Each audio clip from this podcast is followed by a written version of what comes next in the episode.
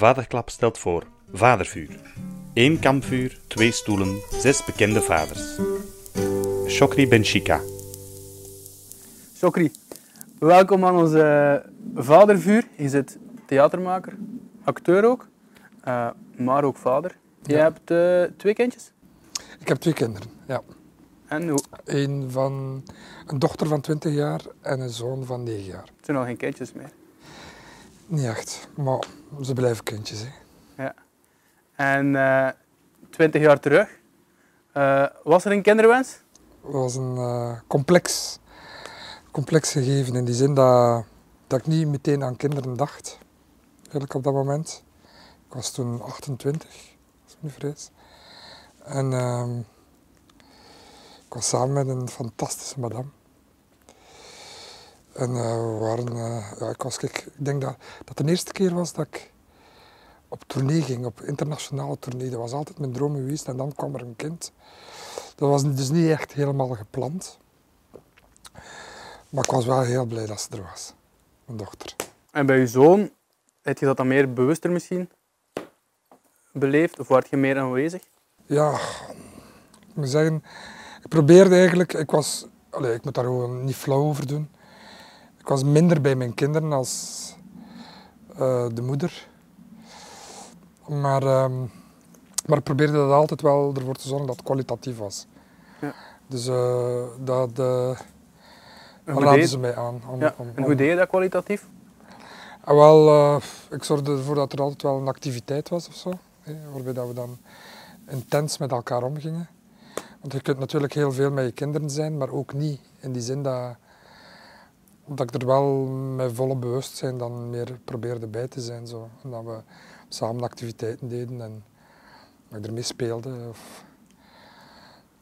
En ehm, ja, ja, dat is een beetje het zijn lastige vragen. Want, want, want allee, ja, bedoel, in welke mate ben je dan een goede vader? Want ik, ik ben zo 48 jaar Mhm. nu.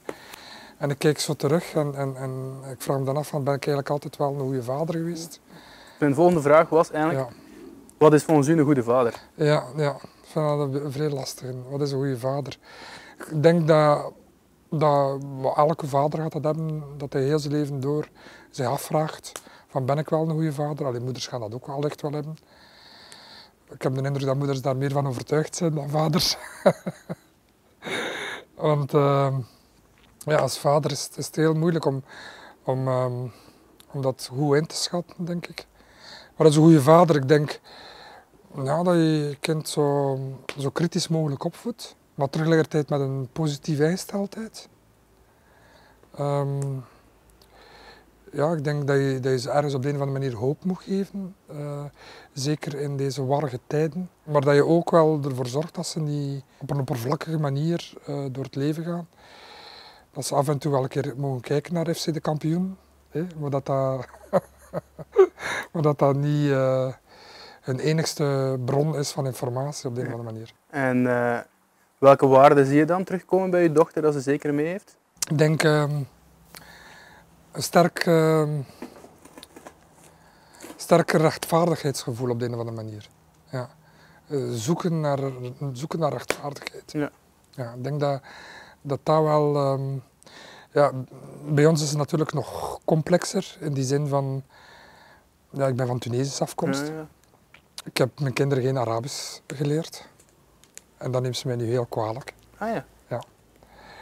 Maar omdat ik ook, ik ben zelf heel veeltalig opgevoed. Mhm. Het Arabisch, het Nederlands, het West-Vlaams, ja. eh, het Frans. Ehm, en voor mij was dat toch wel altijd een, een enorme obstakel geweest, lastig geweest op school. Was dat daar eigenlijk wel recht op. Eigenlijk heb ik daar wel zo de steek gelaten, denk ik.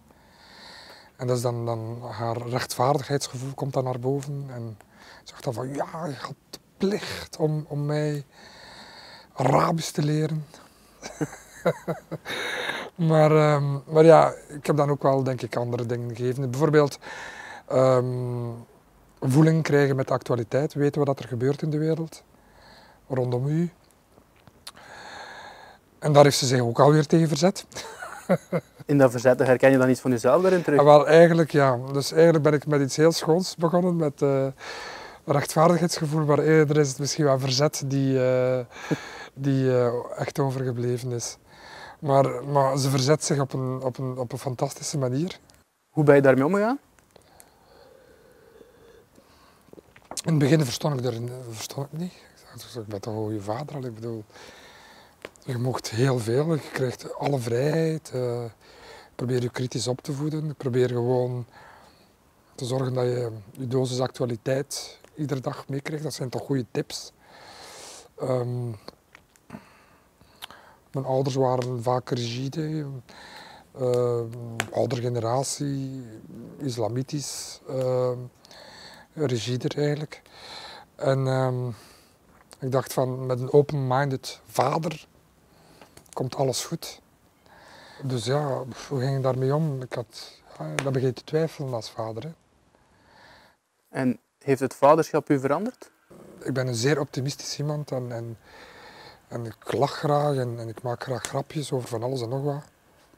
En, ehm, maar ik heb ook wel een, een zwaardere kant, hè, waarbij dat ik, dat ik me heel, dat, ik- ja, dat, ik- dat ik heel ongelukkig kan zijn over heel veel onrechtvaardigheden. Ik ben zo vrij zoekende geweest van wie, is dan, wie zou mijn partner kunnen zijn eh, en zo verder. En, en als je dan heftige liefdesverdriet hebt, want ik heb eh, meisjes of vriendinnen, vrouwen eh, gedumpt. En zij hebben soms mij gedumpt. En als je dan in zo'n heftige emotionele toestand zit, dan heb je geen zin om verder te doen. En ehm, ja, ik heb zo wel van die momenten meegemaakt, zo van dat je zegt van... En dan heb je kinderen. En ehm, ja, en dan heb je zoiets van, ja, daar, daar moet je wel echt wel voor gaan. Dus in die zin heeft het mij wel veranderd. Ik denk, ik ben ervan overtuigd. Moest mijn dochter er niet geweest zijn, dan was ik er niet meer. Echt? Ja. Ik ben ervan overtuigd. Ja. Dus heeft u ergens de zin van het leven Ja, laten inzien? Ja. Ja. Heb je schrik voor, die, voor de toekomst van uw kinderen? Ja, maar ik wil dat ook niet opblazen. Natuurlijk heb je schrik voor de toekomst van je kinderen en weet ik wat allemaal, maar aan de andere kant, weet je, ik heb geschiedenis gestudeerd. Hè. Zou ik misschien niet zeggen. Hè. Ik ook, dus zo. Jij ook, land, voilà, voilà. het is dat.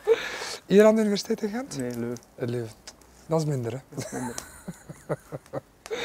Nee, maar ik heb ooit eens een opdracht gehad om historische teksten te, te vertalen, te interpreteren over een situatie van de bende in Gent, van de bende van Sint-Baafs en de bende van Sint-Pieters. En die kwamen dan elkaar tegen in de stad en die, die zaten met de hakbijl in elkaars kop. En, en dat, dat gebeurde regelmatig. Heel bloederig. Dus als mensen nu bezig zijn van het zijn angstige tijden hier in, in Gent, in Vlaanderen, in België, dan, dan, dan moeten ze gewoon eens die, even die historische teksten lezen. Maar het is toch zo, rechts zit, alles wordt weer zo verrechts. Nee, nee, maar dat is waar. Maar dat is waar. Klimaat is om. Dat is waar. Allee, mijn, vrouw, mijn vrouw die zegt tegen mij van... Onze zoon is, ehm, is jong nu, is... Als hij soms een, een kamp doet, zo in de zomer, een kamp doet, en hij, hij is dan de enigste die, die bruin is. En, ehm, en in de tijd toen Abdeslam, hè, de terrorist, Ja, ja, ja. eh, zo gezocht werd, zei er een van zijn kampgenoten. Zo van, maar je lijkt zo goed op Abdeslam en zo verder. Dus ze maakte direct de associatie met terrorisme. En weet je, ja, ik bedoel, hij is een kleuter, hè. En hij komt daarmee thuis. Dus, allee, eh, mijn vrouw, die maakt zich daar meer zorgen om. Van, van had hij wel, want hij is een, allee, heeft een Arabische naam, gaat hij wel zoveel kansen krijgen? Eh, want hoe dat het ook draaien of keren, allee, ik bedoel, dat is geen zeven. Ik bedoel, als je een vreemde naam hebt met een migratieachtergrond, bedoel, de kansen Ja, zijn gewoon beduidend minder. En als de boel aan het verrechtsen is, zijn ze nog minder. Ja. Ja, ik denk dat, ze, dat er veel werk aan de winkel is om ze weerbaar te maken. Ehm, Hoe probeer je dat te doen? Ik overleg heel veel met mijn, eh, met mijn vrouw daarover. Hoe gaan we dat aanpakken? Welk, maar soms werken de strategieën, soms werken ze totaal niet. Mm, advies te vragen. Maar ehm, soms heel onschuldig, door samen naar een film te kijken. Ja. Op een onrechtstreekse manier. Vroeger had ik de tactiek zo rechtstreeks. Dat werkt niet. Vuilnisbak. Niet rechtstreeks, onrechtstreeks. Samen naar een film kijken en dan op een onrechtstreekse manier over de zaken praten. Um, weerbaar maken, ja. Proberen eerlijk te zijn op, op de een of andere manier. Soms ook zeggen van ja, dat weten we niet. Of, uh, of dat is complex. Um, maar vooral ook vind ik zelf een beetje op orde zijn met jezelf. Wat doet dat met u als uw zoon thuiskomt met het feit dat hij aangesproken wordt op het feit dat hij zou lijken op Abdeslam? Wat doet dat met u als vader? Op het eerste moment heb je de zin gewoon om naar die gast te gaan die dat gezegd heeft. maar um, nee, uh, het zijn ook kinderen natuurlijk. Um, nee, ik heb dan zoiets van, oké, ik moet is daarmee dat mijn boek ging over die meervoudige identiteit. Ja. En hoe daarmee om te gaan. Ja, en dan probeer ik gewoon hem duidelijk te maken van, gaat daar op een humoristische manier mee om. Ik probeer niet direct in, in de aanval te gaan. Uh, ik probeer dat ook uit te leggen, dat, dat, dat, kinderen ook met stereotypen zitten. Natuurlijk gebruik ik het woord stereotype niet, nee, want nee, bedoel, uh, maar ik probeer ik het mechanisme wel uit te leggen. En misschien is het daarom ook dat, dat ik gefascineerd ben door, door stereotypen en, en, door de werking van stereotypen en weet ik wat allemaal. En ik probeer dat eigenlijk wel heel duidelijk, dat probeer ik wel mee te geven met mijn kinderen, omdat, omdat dat wel belangrijk is als je anders bent. Ja. Als je een andere huidskleur hebt of, of een vreemde naam hebt of, uh, of uh, in, mijn, in, het geval van mijn dochter een vrouw of allee, een meisje bent. Dat het wel heel belangrijk is dat ze met stereotypen leren omgaan. En wat kunnen wij zelf doen als ouder? Wat je als ouder kunt doen is je kind soms bewust in verwarring brengen. Want dat is iets wat dat stereotypen niet aan kunnen. Stereotypen kunnen niet tegen verwarring. Dus als je bijvoorbeeld like, um, um, bij humor dingen zodanig absurd maken, stereotypen zodanig uitvergroten, zo grotesk maken, dat, dat, dat je kind zegt van ja, maar dat klopt dan toch niet helemaal. Voilà, dat is het. En wat droom je voor je kinderen? Dat ze een rijk leven hebben. Dat ze, ehm, dat ze een goed, mens zijn. Um, dat dat ook geapprecieerd wordt. Weet je, ik ben, ik ben een enorme gelukzak ergens. Ik, bedoel, eh, ik heb van mijn hobby mijn beroep gemaakt, als het ware dat ze ook dat soort geluk hebben. In die zin van dat, dat, dat, dat ze toch wel van een hobby ergens, of dat ze iets graag doen, maakt niet uit wat. Ik zeg, ik zeg altijd tegen mijn, ja, vooral mijn dochter is wat ouder, ik zeg van, het maakt niet uit wat je doet. Ik bedoel, of je nu bakker bent, of dat je nu piloot bent, of, of, weet ik wat. Um, maar als je het goed doet, wil je het wel goed doen. Of in ieder geval proberen goed te doen. En hoe wil je dat ze jou herinneren? Ja, een vader vol contradicties. Ja. Die, um, die geprobeerd heeft in ieder geval. Nee. Um, maar die, die wel voor zijn idealen ging op de een of andere manier. Die geprobeerd heeft om, om, om om deze klote wereld dan hé, toch een beetje beter te maken. Um, en die um, daardoor het gezin niet te hard verwaarloosd heeft. Ja, het, de grootste belediging zou zijn dat het een vader was die eigenlijk maar alleen aan zijn eigen dacht. Um, ik heb nog één vraag voor u. Is er één iets dat je nog wilt meegeven aan andere vaders?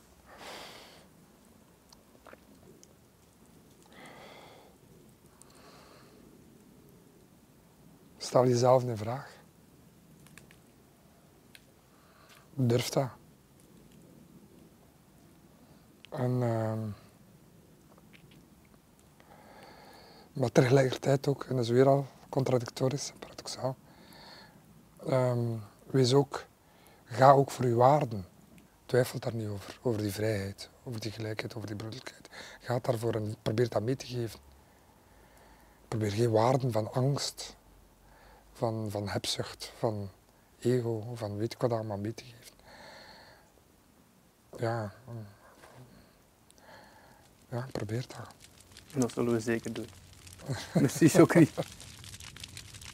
In de volgende aflevering hoor je Herman Verbrugge. Vanaf dat ik kinderen had, was voor mij ook het antwoord op de vraag van wat is de zin van het leven, was ook direct opgelost. Luister naar deze warme verhalen via de podcast Studio Vaderklap of bekijk ze op YouTube. Deze aflevering kwamen tot stand met de steun van Omer, Barbekoek, Fujifilm en Kamps. Voor meer surf naar www.vaderklap.be.